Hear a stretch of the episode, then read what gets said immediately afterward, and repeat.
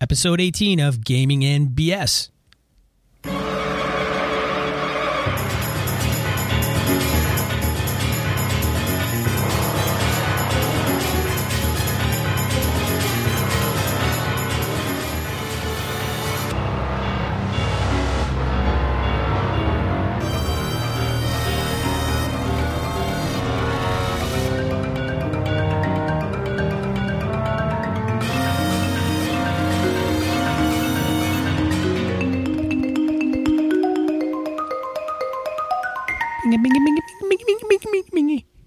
Hey, this is Gaming BS. This is one of your hosts, Sean. And I'm Brett.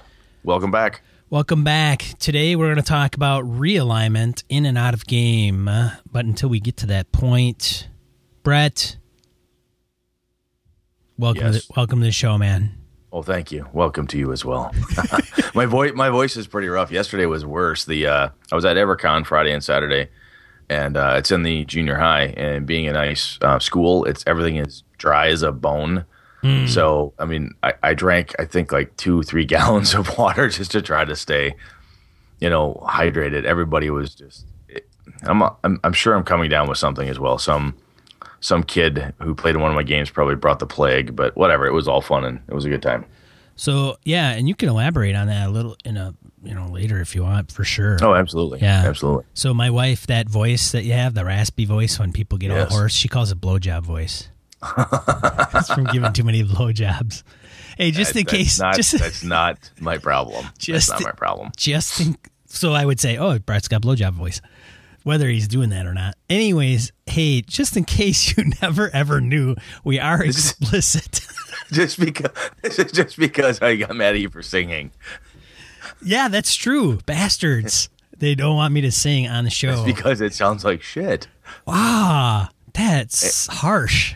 Oh no, that's not harsh enough. You guys haven't heard me sing like a whole tune because it yeah, was that's okay. That's okay. That's fine. because it was without it. because it was in response to my spycraft um, adventure that I'm going mission that I'm going to run at Yes. Gary Con, just two minutes to midnight. And if you're But I think we are uh, we're, we're definitely an explicit podcast. So yeah that- explicit. Hey, warning, explicit. So make sure you go to your game store and go. Hey, you guys really should put this on the speakers. And that, especially this episode when we start right off, With- With blowjob voice. Blowjob that's great. yeah. That's, that's good. yeah, moms all over the place will be going. Oh, I totally understand what they're talking about. Wow, I should probably right, really moving on. Sean's in rare form. Moving on. probably Let's get to the really get to the gaming. really edit that one out. I meant moms as in being mothers and like finding that very right, we're done. offensive. We're done. You. Did rock bottom. Stop digging. You stop digging at the bottom of the hole, and you just. Oh, for I'm- Christ's I'm sake. Throwing you a rope. I'm throwing you a rope. We're coming back. Let's go. Oh God, damn it! My wife would kill me if she heard what we're talking about. Okay, let's go into random encounter.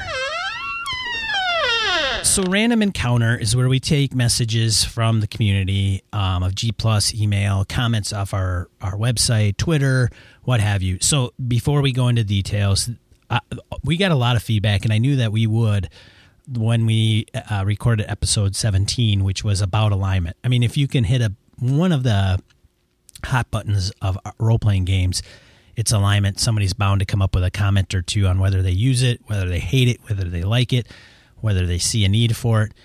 So I want to just express my appreciation for everybody that's weighed in one way or another um, and, and mentioned a comment. And and also I want to mention is that there's people that are, uh, I think personally, are probably more versed, better versed, more well versed in some games than than I am. Like maybe they've gamed longer, or maybe they haven't gamed longer, but they've gamed more often than I have, and they know the rules and the additions and all that stuff. So that's cool. I like that. We're totally.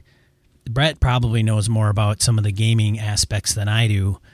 Um, well, the cool part is that when you say something, I hit upon this last time, when somebody takes a topic you, you bring up in a forum like this and they take it and say, hey, what they said made me think about this. And even if you're like, dude, I think you're wrong, you missed a point, or hey, what about this? As Sean and I said at the beginning of the last one, you know, it, it's we're only on for about an hour. And if we go too long, it's too long.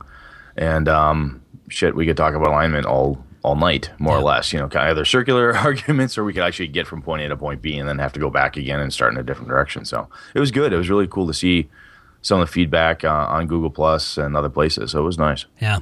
So what we're going to do is talk a little bit about. Um, so we're going to go back to that topic, and probably with a lot of these emails and comments, and there, we have about. Oh, I think even.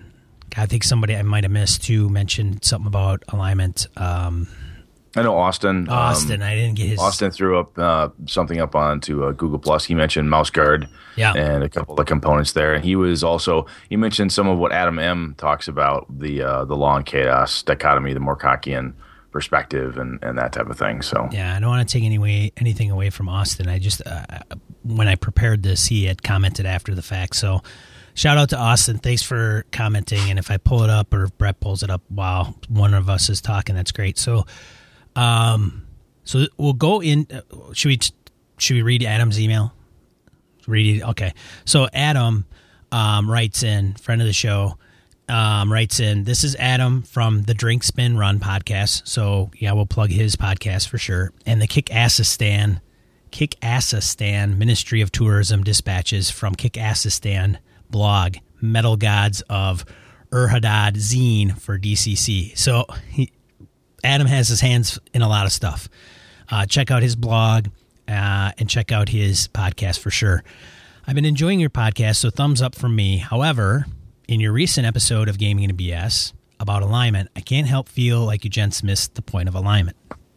So maybe it's just me, but the word itself, alignment, should mean, quote, that with which a character is aligned, end quote, and thus stares into the dichotomy between law and chaos in a very strong, very Moorcockian sense. So if he's referencing um, Moorcock. Elric of Melniboné, uh, yeah. Michael Moorcock, Michael the Moorcock. Eternal Champion, all that good stuff. Yeah. You gents never even scratched the surface of alignment in this very tangible sense, but instead kept it to a namby-pambyism that is endemic of AD&D's ninefold alignment system. Sadly, I think that Uncle Gary muddied these waters by adding good and evil to the mix, which cheapens the very tangible concept of aligning oneself referencing his previous aligning oneself with law or chaos or neither and going the neutral route by partitioning the big choices into too many smaller ones. I'm honestly surprised that you gents take uh, as read the ninefold alignment system and never even stop to consider the original and still widespread threefold alignment system. You know the system that OD&D, uh, Basic Expert D&D, uh, BECM, BECMI, what is that? Basic expert companion. I don't even know what all that is. Uh, basic expert companion, uh, Masters Immortals. Okay, thank you. D and D. That's that's um, um, Frank Mentzer's Red Box Start. That's ah, that whole series. Yeah. DCC, Labyrinth Lord, Swords and Wizardry, and huge chunks of the old school of games uh, prefer to use over the moral straitjacketing that is the AD&D System Ninefold system. Uh, I'm looking forward to your responses as well as hearing what you your other listeners have to say. I also have a small piece of advice, um, it, and he goes into helping me out with Gary Con, and I won't go in, go into that. Um, but he says, "Catch you both later, and great job uh, on a real fun podcast." Adam, good don't quote good don't belong in my games unquote. Oh, and I butcher his last name. Musk M. yeah, Muszkiewicz. Mus, Musk I should call my wife over. She could probably pronounce it better than I could. Adam, well, I'll tell you what. Before before we go too far past this one on Adam, I got I got a little um, I got one rebuttal I'd like to throw out immediately. Yeah, let's correct that, him, right? No, exactly. Hey, Adam. No, Adam. No, Adam. I'm, one of the things I'm I'm, I'm curious about, and, and I've had this before, is where people like, oh, uh, basic D and D has always had the um the Holmes version, the old um box set with the uh, blue cover with the red dragon, the wizard, and the warrior on it. That one has the ninefold system. I own a copy of it. I have it directly in front of me right now. It actually has the old good law chaos. Um, it says characters may be of lawful good or evil, neutral or chaotic good or evil, um, and so forth. So it actually has, excuse me, that entire ninefold system from AD&D. It wasn't until the Moldvay and Metzner uh, reeditions of basic D and D that they um, came back to uh, the basic uh, lawful, neutral, and chaos. Yeah. So it's not, and it's not that right or wrong, right? Right. But I guess a lot of people when they think old school D and D, they tend to think the Moldvay version or the Metzner version, and there actually was one earlier than that, which had the nine the ninefold version. So yeah. So yeah, just um, so everybody's on the same page. Now, I I have to admit, I totally uh, ignorant to Labyrinth Lord and Swords and Wizardry. I actually have the PDFs. I I might have browsed perused over them, but honestly, I haven't. I mean, I got so many PDFs I haven't read a lot of them, and those those two. So I, will give Adam the benefit of the doubt. He knows probably those games well better than I do. I know DCC um, has the Law, Chaos, and Evil. Law, Chaos, and Law, Chaos, and Neutral. I've got Thank that you. Yeah. right in front of me right the now. three point right. Yep. Um, so yes, very valid point. And if you haven't noticed about our podcast, um, and this is not an excuse by any means, but you know, I think we really Brett and I tend to argue a lot about the mainstream, you know, kind of stereotypical whatever's popular. We, I mean, we kind of talk about Pathfinder on occasion, but not in depth, and we've played it so much, and then D and D, but um, I have to admit, I, I, never did think about the three point system. I did touch on it a little bit, I think, in DCC about how clerics' powers Yep. infe- uh, influenced or their alignment influenced their healing powers within DCC if they're not aligned with the person they're healing. But yeah, I have to admit, I didn't think about the three. If you do go back to the older three system or, or the quote unquote newer one, perhaps if you take like a DCC approach, and if the other ones are using a lawful chaos and neutral perspective. I don't own Labyrinth, Labyrinth Lord or Swords and Wizardry either, so I They're can't free, speak to those. I know I just need to grab them, just haven't done it yet. The cool thing about those is when you read the descriptions there, it is not. I think straitjacketing perhaps is um is a rough phrase, but nonetheless, it does tend to lead towards that, where people use the alignment from the ninefold system, the AD&D one that Gygax and and um, and Holmes and those guys put together, because then you're like, okay, what happens if I'm kind of this or kind of that, and then you try to put more rules on it, and you're, excuse me, the lawful chaos and neutral readings. Whenever you look at the they have not taken a stand. You're fundamentally about this. You have a fundamental concept of unity. It's very conceptual and helps you um, f- from using it more as a guideline than a crutch, using it more as a way to say, you know what, I'm going to adjudicate my character's actions based on um, my theory or my moral compass, a guideline versus a railroad of morality right? So I can I can definitely see that when you do read them. I mean, I went back reread them after I saw what Adam had said to us. I reread the different components of the various different systems that I do own, and went, you know what? There's there's something definitely to be said about just the threefold system of just broader swaths of um, what that is. So you instead of having to be um, you know, neutral good, you're lawful. You know, you're like, look, I, I believe in laws. I don't believe that they have to apply everywhere all the time. So my ranger can still be Robin Hood. I'm not chaotic. I don't want the world to break down. I want things orderly and so forth. But you know what? You know, the the the prince or the baron is is uh, misusing the law. Therefore, I will champion the law by going outside of it. Blah blah blah. So, I mean, there's ways to interpret that and work with it. Where the other system if at least from my readings of it, I could see where it becomes more of the to use his phrase, Adam's phrase, the the straitjacket perspective, or even um, or even just being a crutch, as I've said. You know, it's it's a railroad at that point for some people. Yeah.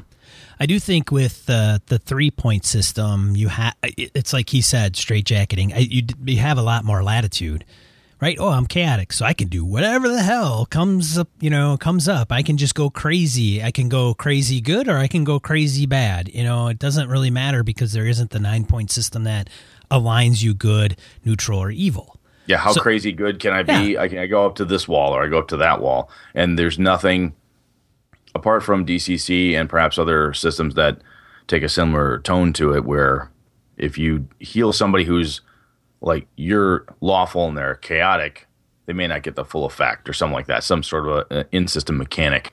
But otherwise, I, I get it. It does provide more latitude and uh, more interpretation and more of a opportunity to have a personal moral code versus a prescriptive moral code from somebody else. I get that. That's cool. Well, yeah, and I haven't I haven't gone into looking at um, the spells for the three point system specifically in D and D, right? So, if you're talking about the three point system, I I, ha- I mean I just going off assumption here that they don't have protection from evil or do they? Yeah, they do. Do oh they? yeah, they do. So it's protection Yeah, they have yeah, all the all those classic spells are there. Protection from evil, that So- type of thing. Yeah, protection from evil, but there's no evil alignment, Correct. right? So okay, I again, I, there's know. more and more research I can do if I were to care to do it.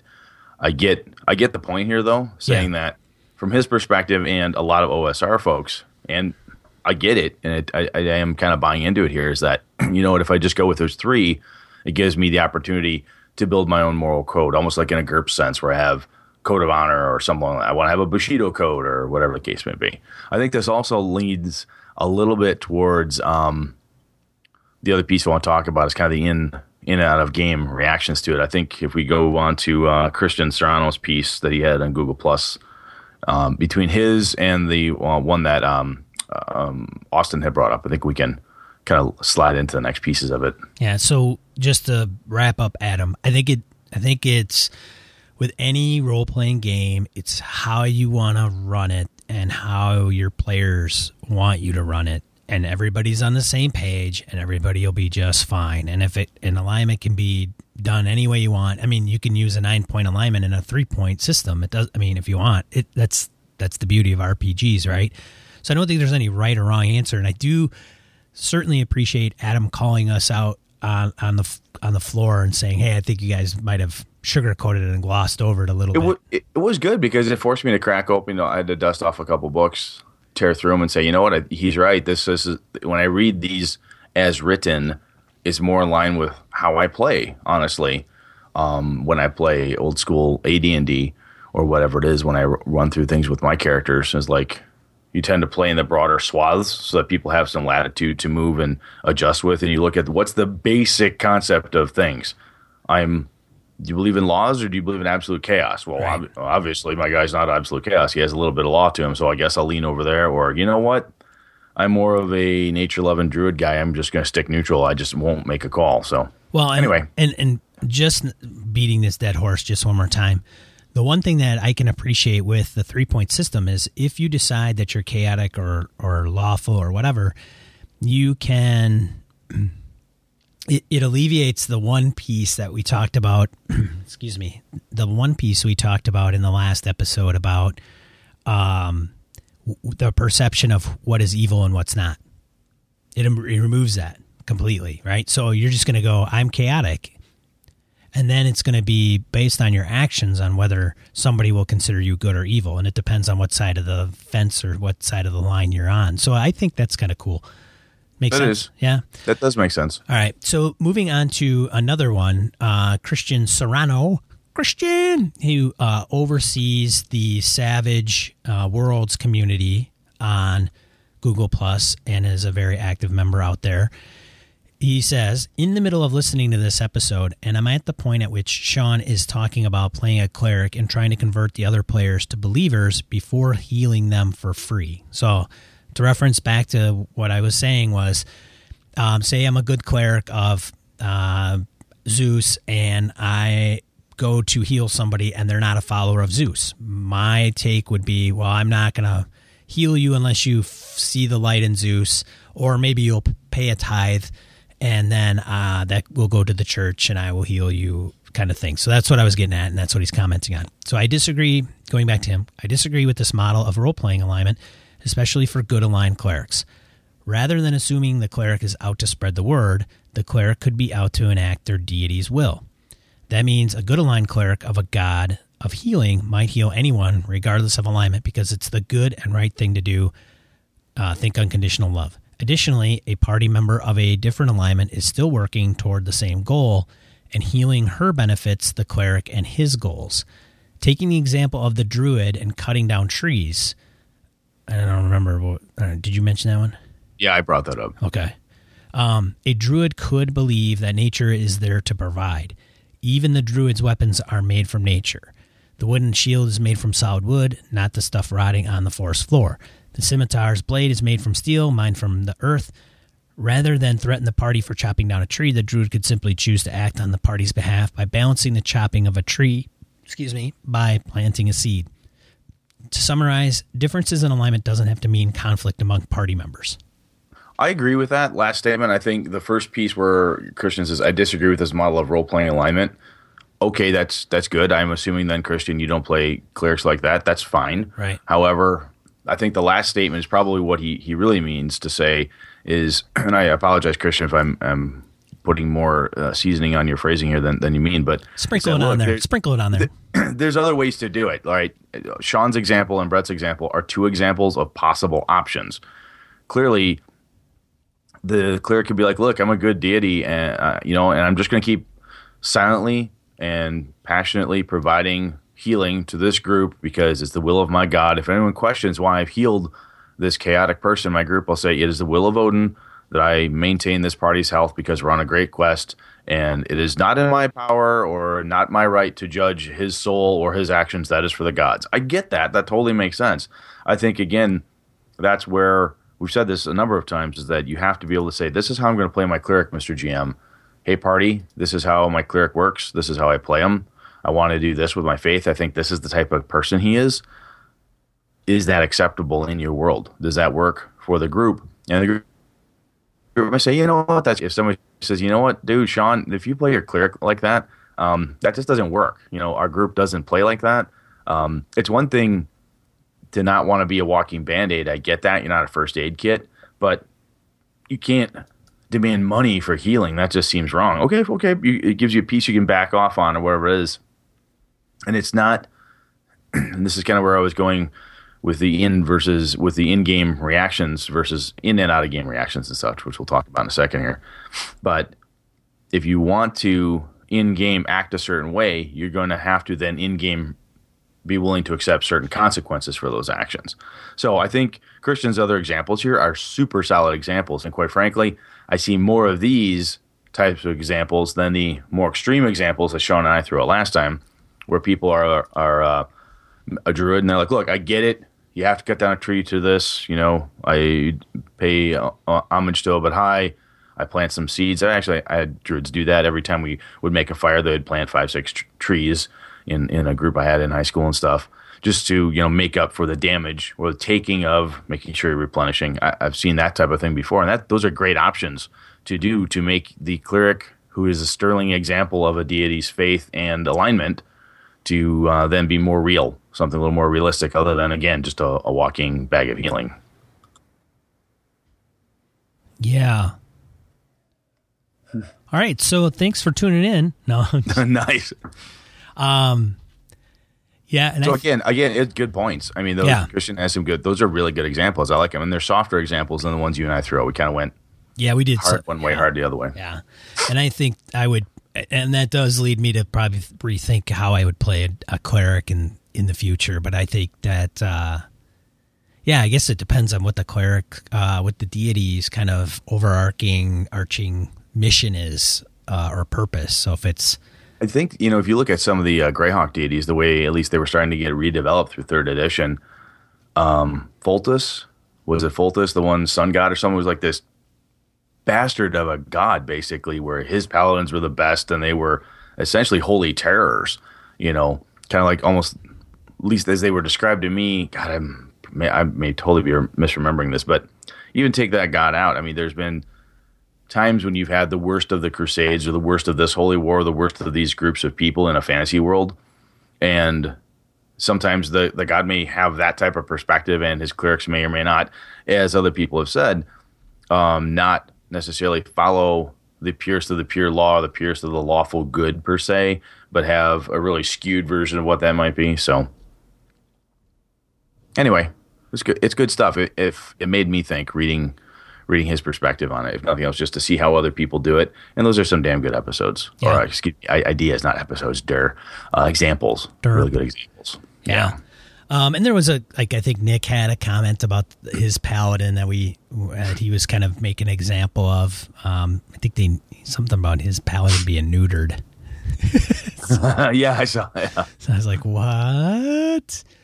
Yeah, he had one. Uh, uh, Nick had said that his his paladin lost his paladin powers for killing animals right. that attacked him. That's right. I got it. And he actually got pissed. He got pissed off enough. He wrote to Dragon Magazine. That's right. And it, it, I think it spawned a lawful good is not lawful stupid type of editorial from Roger Moore in the day. Yeah, that's right. He did mention that.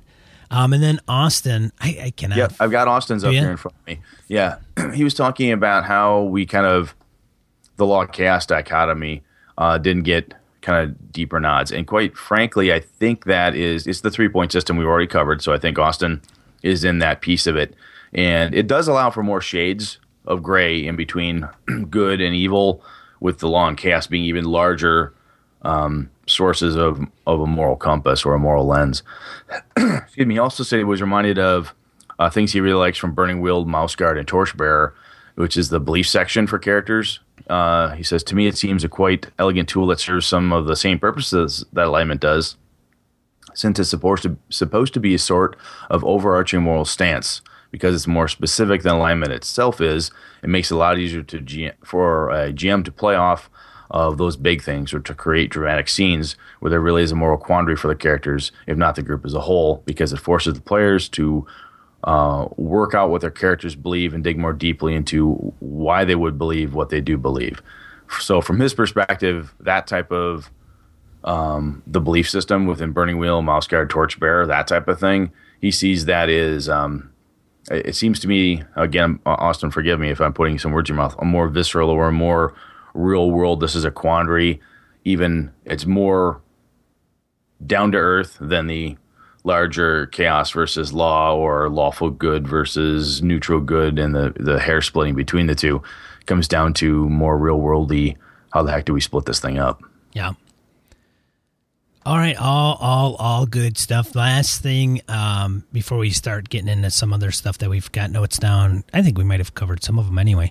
Um, there was a little thread on Twitter as well. So Chris, um, Watcher underscore nine sixty nine mentioned something about um, alignment. Generally, not use it. Would rather ask about scenarios and let PCs let me know uh, thoughts so they get in character uh, our buddy Michael Alhauser at uh, Gray Like. I can't remember his full Twitter handle. It'll be in the show notes. But he mentions we mostly played chaotic good in D and D style games. Rarely came into question though. Gamers Plane, P L A N E, mentioned I think of alignment as a quick guide rather than a solid. I judged alignment spells on how players role play. That I agree with, but uh, find some questions at beginning will help PCs with how they approach the world. And Michael sums it up. Definitely on that note, Mouse Guard RPG had some great ideas with beliefs, instincts as well, going back to what Austin mentioned. So appreciative of everybody's, uh, all the dialogue. Um, great, super awesome, much appreciated for sure. And I think we will all kind of approach things in our own unique way. And I, again, I mean, man, this this podcast would be like one episode if we just said, you know what, all you got to do is talk with your players and your GM and make sure everybody's on the same same page. it's all social contract man if you can't agree to that just walk away yeah that's not I mean, gonna work All right, yeah, you know, episode one of all podcasts, uh, gaming podcasts. yeah please talk- make sure you talk to each other Communicate. Hey, done. Now, now what happens then is that you've communicated, right? And then the rubber meets the road. You're in the game, you're doing stuff, you're playing, you're moving, you're grooving. You've got the uh, Mentzer version or the DCC or some other OR, OSR. You've got Mouse Guard or wherever it is, bonds or all these different mechanics. And other if you choose to use it as a railroad for your morality or a guideline for your morality, I think what happens then is that it becomes how you're role playing it. And we mentioned this last time. It's where Sean and I get in, got into the examples of clerics being assholes or different players being assholes. When it comes down to it, is the the old saw of well, don't make me compromise my character concept. You guys said at the beginning that if it sounded cool that Sean had a cleric that would charge me gold if I didn't convert, and I chose not to convert because I don't want to, and you know now I'm in this bind and I'm yelling at him and he won't heal me and this is not working and then you end up getting in a uh, an out of character, out of game, you know, a Sean and Brett argument versus an in character argument. And I think some of those some of those character um, designs or formats or methods for playing them, when you're doing it, there is a weird line of you're role playing a character concept that is potentially or is actively at this moment, you know, when, when the stress hits, you are causing stress to the group. You're not doing something that is for the benefit of the group in a, in a group style play. You're actively not helping somebody. You're being a dick or perceptively being a dick because your character says, I'm sorry, you know, I, I told you, you know, if I heal you one more time for free, you owe me. Or, excuse me, I told you that my God doesn't allow this. Or I told you that if I caught you stealing from the party again, I was going to chop off a finger. And by God, I'm chopping off a finger. Or um, anything else that basically you want to do in character that you think is, you know, what you should be doing. It creates this confrontational environment between the PCs. And if you're ready to do player versus player combat, or if your group likes that and uh, gets off on having the players antagonistically back and forth at each other when you're five levels down in an orc infested dungeon, okay, if that's fun for you. But most people I know that I've spoken to over the years when they talk about those type of scenarios, those are usually oh yeah, that one asshole we don't play with anymore, or that one person she sucked, and this is why um, she doesn't DM for us anymore. Or this guy was terrible; he always did this thing, and they have these these very deliberate examples of somebody who was not compromising their character and playing their character and using alignment as a railroad for their morality or a railroad or a, a crutch that let them do whatever the hell they wanted to um, or whatever it is. we, we touched on that last time, and I really think that my perspective is that if you're going to insist on acting a certain way in character, that's fine. That's great.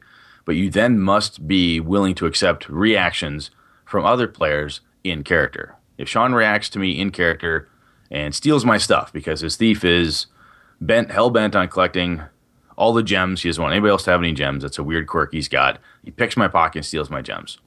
Okay, he told me at the beginning he has a weird character flaw, blah, blah, blah, must steal all the gems.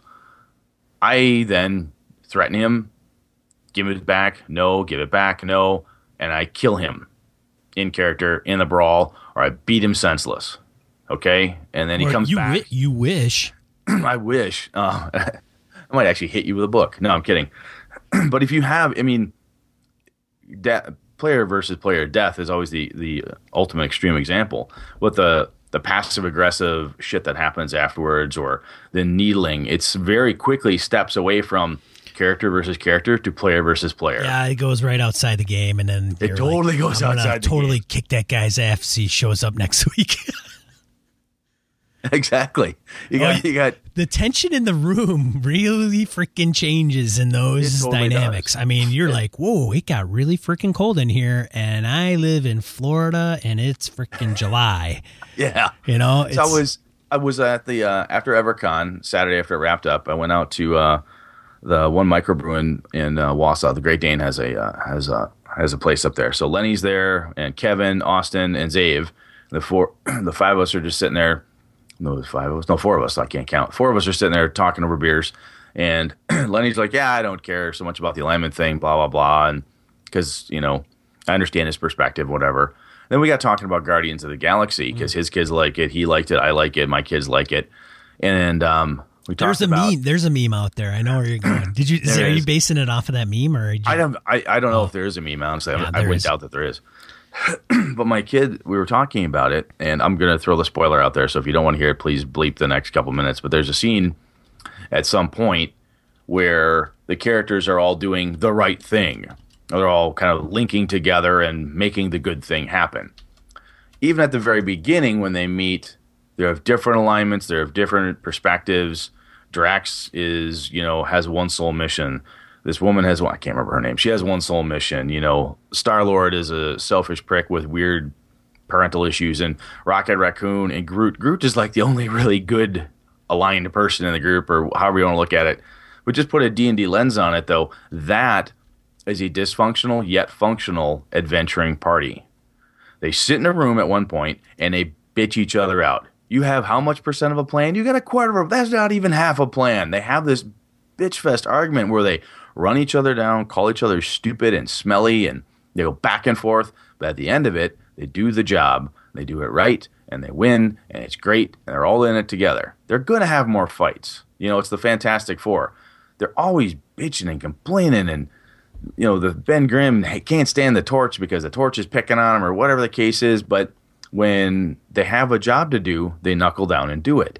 And when it's happening, when the big fight's going on, Drax, Groot, Rocket, they're all there together doing the thing as a team. They get the job done, step out, they save each other's ass multiple times back and forth, you know, heal each other up, whatever it is. But that to me is an adventure party. And then he goes, That makes sense. I think I think I like that perspective. And partly because what they came to the group with, you had people that were soulless murderers that were hell bent on only death and destruction. And then once they came to this adventuring group, their moral code kind of changed, right? Then they became part of something bigger than themselves, even if something as simple as the group. So that was kind of a long spiel, but anyway, that's kind of uh, if you're going to have odd moral choices or dilemmas or whatever it is, that was just to me a very current example of different perspectives, getting in a group, figuring shit out, threatening to kill each other left and right, but you don't actually have to do it. You can have a really good time, but it doesn't have to spill over. So you've got two gamers who just want to beat each other to death with two liter Coke bottles. well, Oh if, man. if, you, if you've never had a two liter Coke bottle swung at your head, you, you you haven't gamed long enough. That's what I say. oh, so you you have had that happen. Well, maybe. Or have you just been the I'm the referee and they're wanting to like go at it? Okay. Maybe a little bit of both. Okay. Uh before we continue, we should probably get a word in for our sponsor. Good idea. Michael Aldhauser, a friend of the show and sponsor, is the gamer behind the awesome dice bags available at greyedout.etsy.com. Yeah, I've got four of these awesome bags. These are stand up bags, dual drawstring, tough as nails. He can do custom work. He's got a ton of things in his shop, custom colors, you name it, he can pull it off for you. Be sure to mention Gaming NBS for a 10% discount when you place your order at the website greyedout, that's G R E Y E D O U T dot Etsy dot com. All right, we're back. Uh, so small technical snafu. We're gonna try to merge. I don't know what the hell happened. It doesn't matter. Sean will make it work, just like you just like you did our uh, iTunes updates. Yeah, half half the stuff Brett says is not even Brett. I just I recreate some type of audio and AI and put it on there. He just recorded me bitching in lunchroom one time for like three hours, and then just snips it in periodically. Every, so I have a I have a dictionary of everything Brett has said, and I just take every word and make it a conversation. So Brett is an If- illusion. Eventually, you'll just have Brett's voice reading Shakespeare because you get enough monkeys. There you go. That's right. So leaving Anyway, off, eh, leaving off, right? Yeah, where I was going is that Sean, do you see when you're when you're DMing or even when you're playing, when you have whatever version of alignment or moral code or whatever you have there, I think where people break down and really have an issue with it isn't necessarily with NPCs because there's always a tweak or a reason the, the NPC is the way he is. I think it comes down more to character and character interact character versus character interactions where the kobold throws his hand up, begs for quarter, promises he'll tell you guys a secret if only you let him live. The paladin insists that we do the honorable thing, and the chaotic thief says, "No, stab the fucker. I've had enough of these little bastards." I think that's where the morality railroad issue comes in versus the guideline. You know, Yeah, no or I've had it where the paladin's like, "No, I'm sorry, they're chaotic evil. They all gotta go," and then it becomes player on player versus player, not player on player action. That that could be kind of disgusting, but um, but I think when when I when we mentioned last time, it, it, it allows people to be a dick or make stupid choices or just be an ass at the table, and we all have examples of that type of thing we've seen. Um, even something as simple as poor Nick and the DM neutering his paladin because he dared to kill a ravenous wolf that was attacking his paladin of all fucking stupid things. It- when you have how do I do this?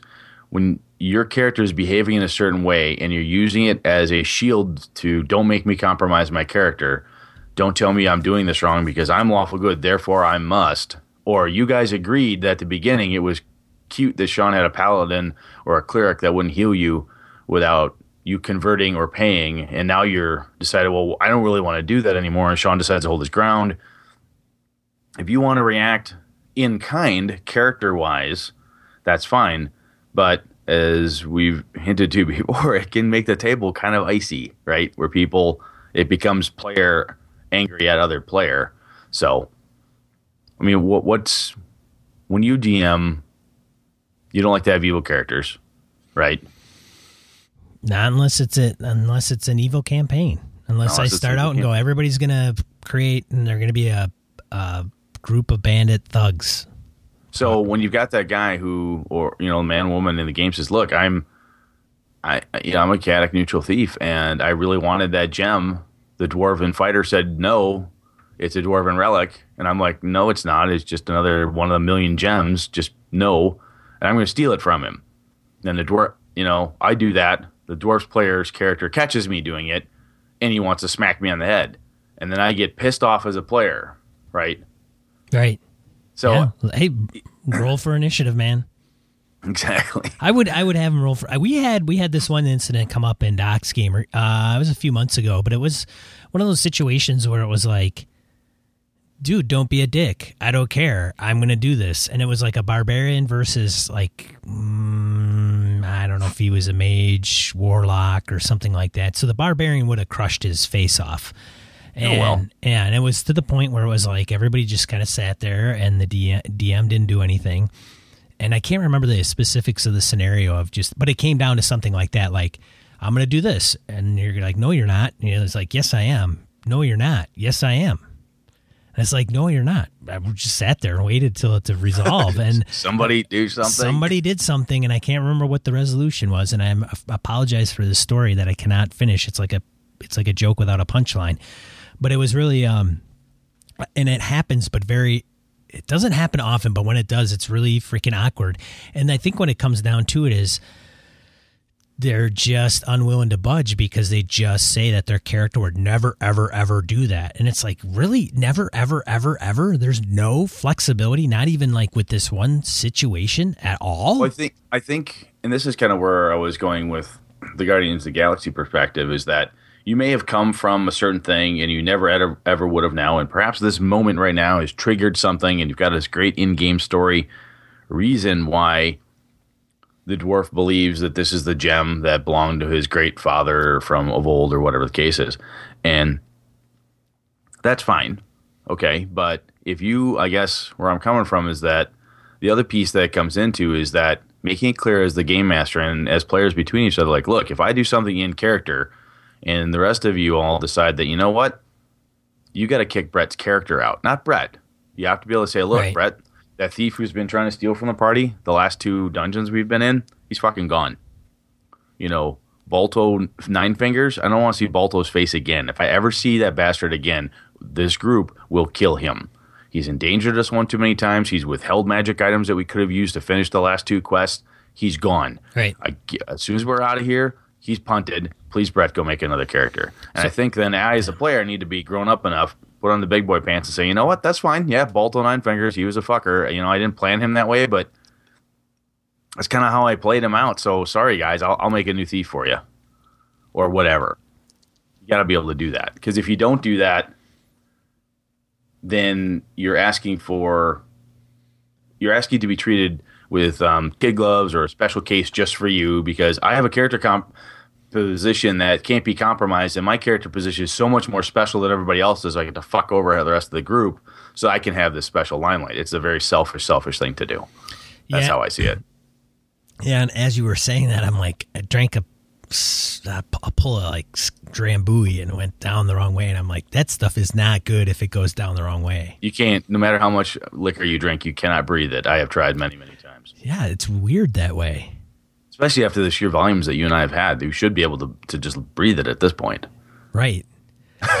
uh, anyway, so you, you get what I'm saying, though. Yeah, I do, and I think that there it's weird. So if you start out a campaign and it's like you have um, this party, so again, Fear the Boot has this party template that they use or they promote, and it's really those bonds and connections. But I can see even then, like, oh, I know I know that person, and that person knows another person, but I don't know that other person. So you get these like disconnections somewhat, even though you're like, so I also think that it's a responsibility that, hey, if I'm connected to Brett and Brett knows Zave, but I don't know Zave, and I treat Zave like a dickhead, Brett probably needs to put me in check and say, hey, you're being a dickhead, and this guy isn't really being that bad. Or say it crumbles and you get to, and you're a GM and you say, hey, if it gets to this point, you got to be able to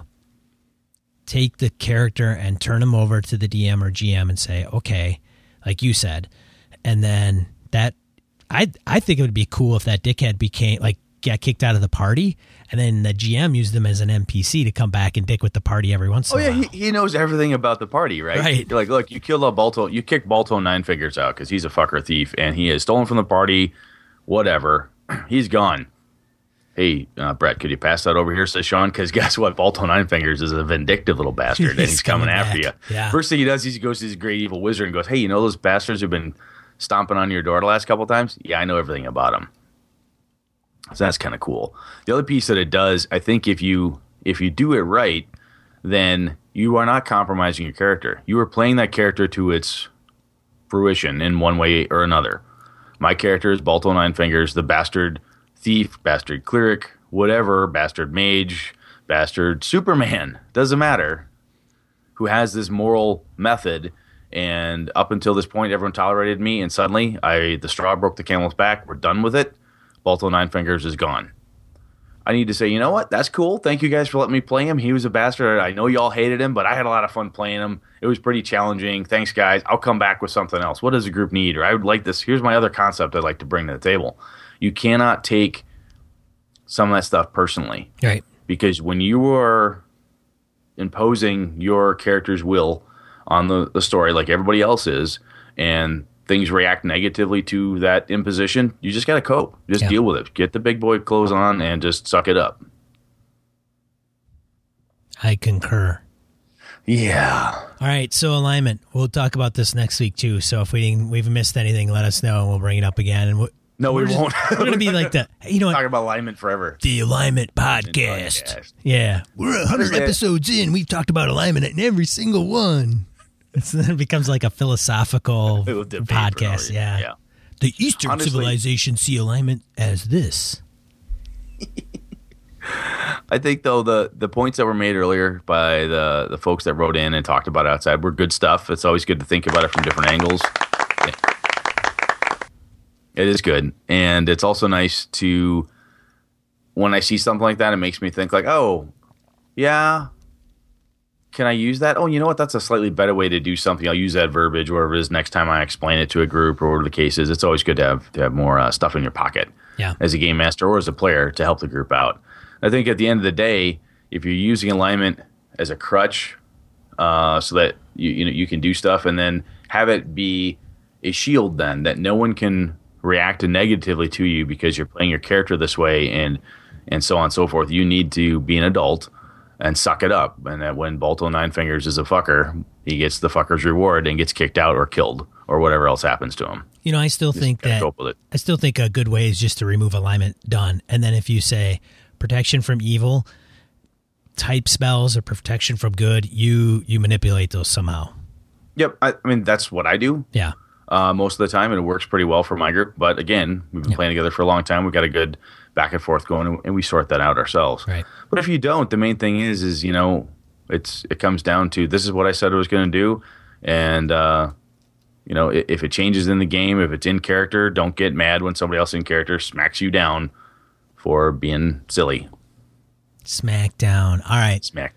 As you can hear, Brett's rifling through the dice bag. Die roll. Die roll. Two to four points that we bring up that at the end of the show that have to do with role playing games, topics geekery, whatever comes up that we think people should be aware of. And Brett went to a con this weekend. I did. It was really cool. There's I've got two pictures different. online. There are, yeah. And you um, made the news. I Brett, did. Brett's on a news clip jumping up and down in some goofy voice on on some NBC affiliate up there in the Wausau area, which I will hopefully hunt down and make into an awesome GIF for everybody to share. It's on it's on my Google Plus page. If you follow me, I posted a link to it, so it's out there. Anyway, it was really cool. When I what we did was what happened there was we wanted to do a live role playing event, kind of in the round, if you will. And we opened up at the start of the con at like, God, I think it opened at like 6:30 on Friday. From there until it closed at about 8:30, 9 o'clock, we just ran. We had tons of people coming in and out. Watch the, what are you guys playing? We chose Pathfinder because that was just what most of the players who were going to be in there knew was we could use some minis and have a lot of fun. so we had that all laid out, and it was shit ton of combat, some discussion back and forth. What's this rule? How's that?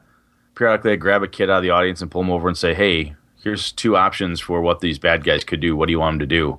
And they always choose the most brutal, nastiest thing possible. So then I would go back and just beat the characters with them. And when they fought the huge dragon at the end, um, one of the kids shouted out to Zave's character, "What you need to do is use that utilitarian rod you have and do this with it." He goes, "Good enough, I'll do it." And other kids would start shouting out to the rest of the players because they'd sat there for like three hours watching us play, throwing advice in or listening. What's that? What's that spell do? And just paying attention in general. So then at the big, every time there was a fight, somebody would throw out an idea and we would grab it and, and incorporate it in. It was a blast. And that's when they caught me jumping up on a chair and screaming. So it was when the news guy came in, that was kind of cool. It worked really well. And the nice thing about it was there are, I ran an old school uh, challenge where we pulled an old dungeon magazine. I mentioned this a couple podcasts ago. My buddy Alpha and I ran three different groups of players through these challenges. The ones that won, I then ran them through the Tomb of Horrors. They got pretty far in, but of course they all died because it's the Tomb of fucking Horrors, man. You're gonna die. But it was a hoot. We had a blast. The the team that won got um, grayed out dice bags, you know, from Mike Althauser. It was it was really slick. Um, but everybody who came to the live Pathfinder event saw what was going on, and the one group was just a, a two kid team that came to do the challenges, and we knew we might have some small crews like that. And the one kid said, "I'm a total noob. I've never played before, but that just looked really fun." And the guys and I running, we're like, "We can't turn these kids away. They want to try this. They've never done it before. You're in. Get in here, kid." Yeah. And his one buddy had kind of played before, but not really. And uh, it was all, it was just a blast. It was so much fun. We've already got a slightly different idea of how we're going to improve it for next year and whatnot. Sweet. But uh, it was it was so much fun. Good times. Very good times. So I I uh, had a couple. Are you good? Is that it? I'm good. That, All That's all I had, man. All right. So one I had, uh, I found a YouTube video on how to fight with a dagger. Stab shit, right? Yeah. Poke, poke, poke. Yeah. Uh, check it out. Link in the show notes if you don't Is know. it like seriously how to fight with a dagger, yeah, some- or is this well, like the guy's too- English, so it must be Oh, there legit. Yeah. Well, I mean, he's got an accent, and he probably grew up fighting with a dagger. So I figured, 'Cause- yeah, because everyone in England has a castle, a moat, and they all get daggers. Yes. oh, is that race? Is that racist? No. no. It's, Oh, okay. I just it's ignorant. That's what it Oh, is. oh, okay. Hey, okay. Well, whatever. Hey, and you know, I'm drinking scotch, and I'm an Irish guy. I don't know what the hell's going on. I don't- I don't Freaking cats and dogs sleeping together. Uh, so check that out. Uh, it's actually a pretty good video. Um, it- so I thought I, I'd post that to die roll because everybody got crazy on the guy with the fifty thousand arrows in like thirty seconds. You know, can you shoot this so many? And this guy actually showed it off, and every, it made its rounds on YouTube. So I figured, oh, this guy's a dagger dude. So check it out. Cool. I'll look at it. Yeah, so that way when your uh, wizard pulls out a dagger to stab something, you can go, well, how do you do that? Oh, if you do it that way, it's going to fly out of your hand. As I saw a video on because- I saw a video on YouTube from Englishmen, and they know daggers. Um, told me specifically that you, you 14 year old moron, don't know how to use a dagger. nice. yeah. All right, moving on. Saw another uh, a YouTube video, futuristic short film by the name of Telescope. Check it out. Uh, I got through like like I didn't get very through it, but it looked really cool, and I figured check it out and let me know what it looks like. Tell me if it's cool. Sean has the attention span of a ferret glass ball I was going through it. I'm like, I got to find some something to die roll. You know, I got to contr- I got to contribute to something. Give these people, give them something to. I don't know. There's something besides your voice. Good. That's right. Moving on. Next, GURPS car- uh, calculator, which I think has been out there, but and I saw it, and it's it's like a. Mo- it looks when you go to the website. I'll have a link again in the show notes, and you can create an account. Um, but when you go to the website, it looks like a mobile app on the website. So I'm guessing that it's supposed to be wo- mobile optimized, but they actually um, they don't do a good job of it. Like being, uh, in my opinion, it's like web and mobile are two different things. So is it like you add two GURPSs, you get a GURPS eye, or what? What is this like? F- rat figure out your character's points, or um, no, it's I can. uh I don't GURPS plus GURPS equals GURPS eye. Don't be don't be cheeky. Don't be. cheeky. All right, so so uh, Feel- that's that's cool. I mean, well, so when you looked at it, what would you find? Is it just like well, I'm about to tell cool, you or- if you give me a freaking second to talk. All right, fine, keep going. Jesus, this guy. Um, roll 3D now, so it's got a die roller. Boop, you just hit it. Tells you. Oh, cool. Um, it says campaigns, which I imagine if you log in, there may be. I don't know if you can set up a campaign and then you uh, connect to it. There's a tracker, uh, collision and fall damage. There is a dice roller, and then you can go and it's got like number of dice, the modifier, multiple number of rolls, the target, and then I think that's about it. But if you're a GURPS person, you know everybody knows how goofy, crunchy GURPS can get, and not necessarily with like, I mean, it's always it's excuse me, three d six, but um, check it out. It's in there. It's a good resource. And if it's not, well, and you run GURPS and you can say it sucks, and that's fine. GURPS is one of those systems that I own like three, I think th- three different incarnations of the rules.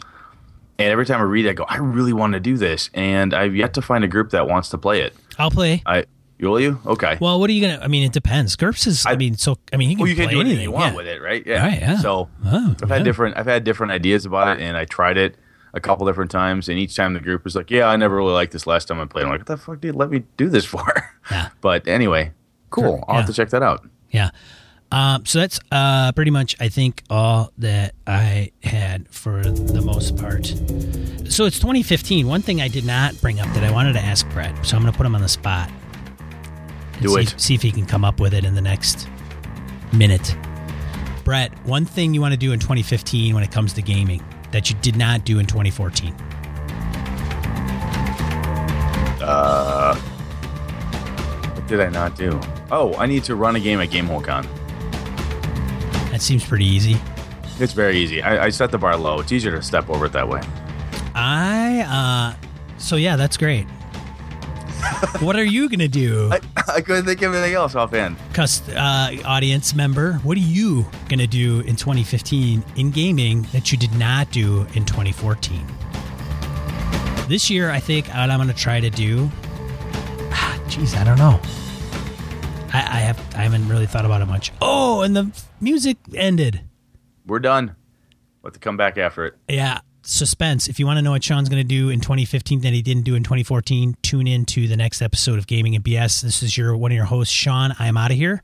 And this is Brett. Good gaming. Good night, all.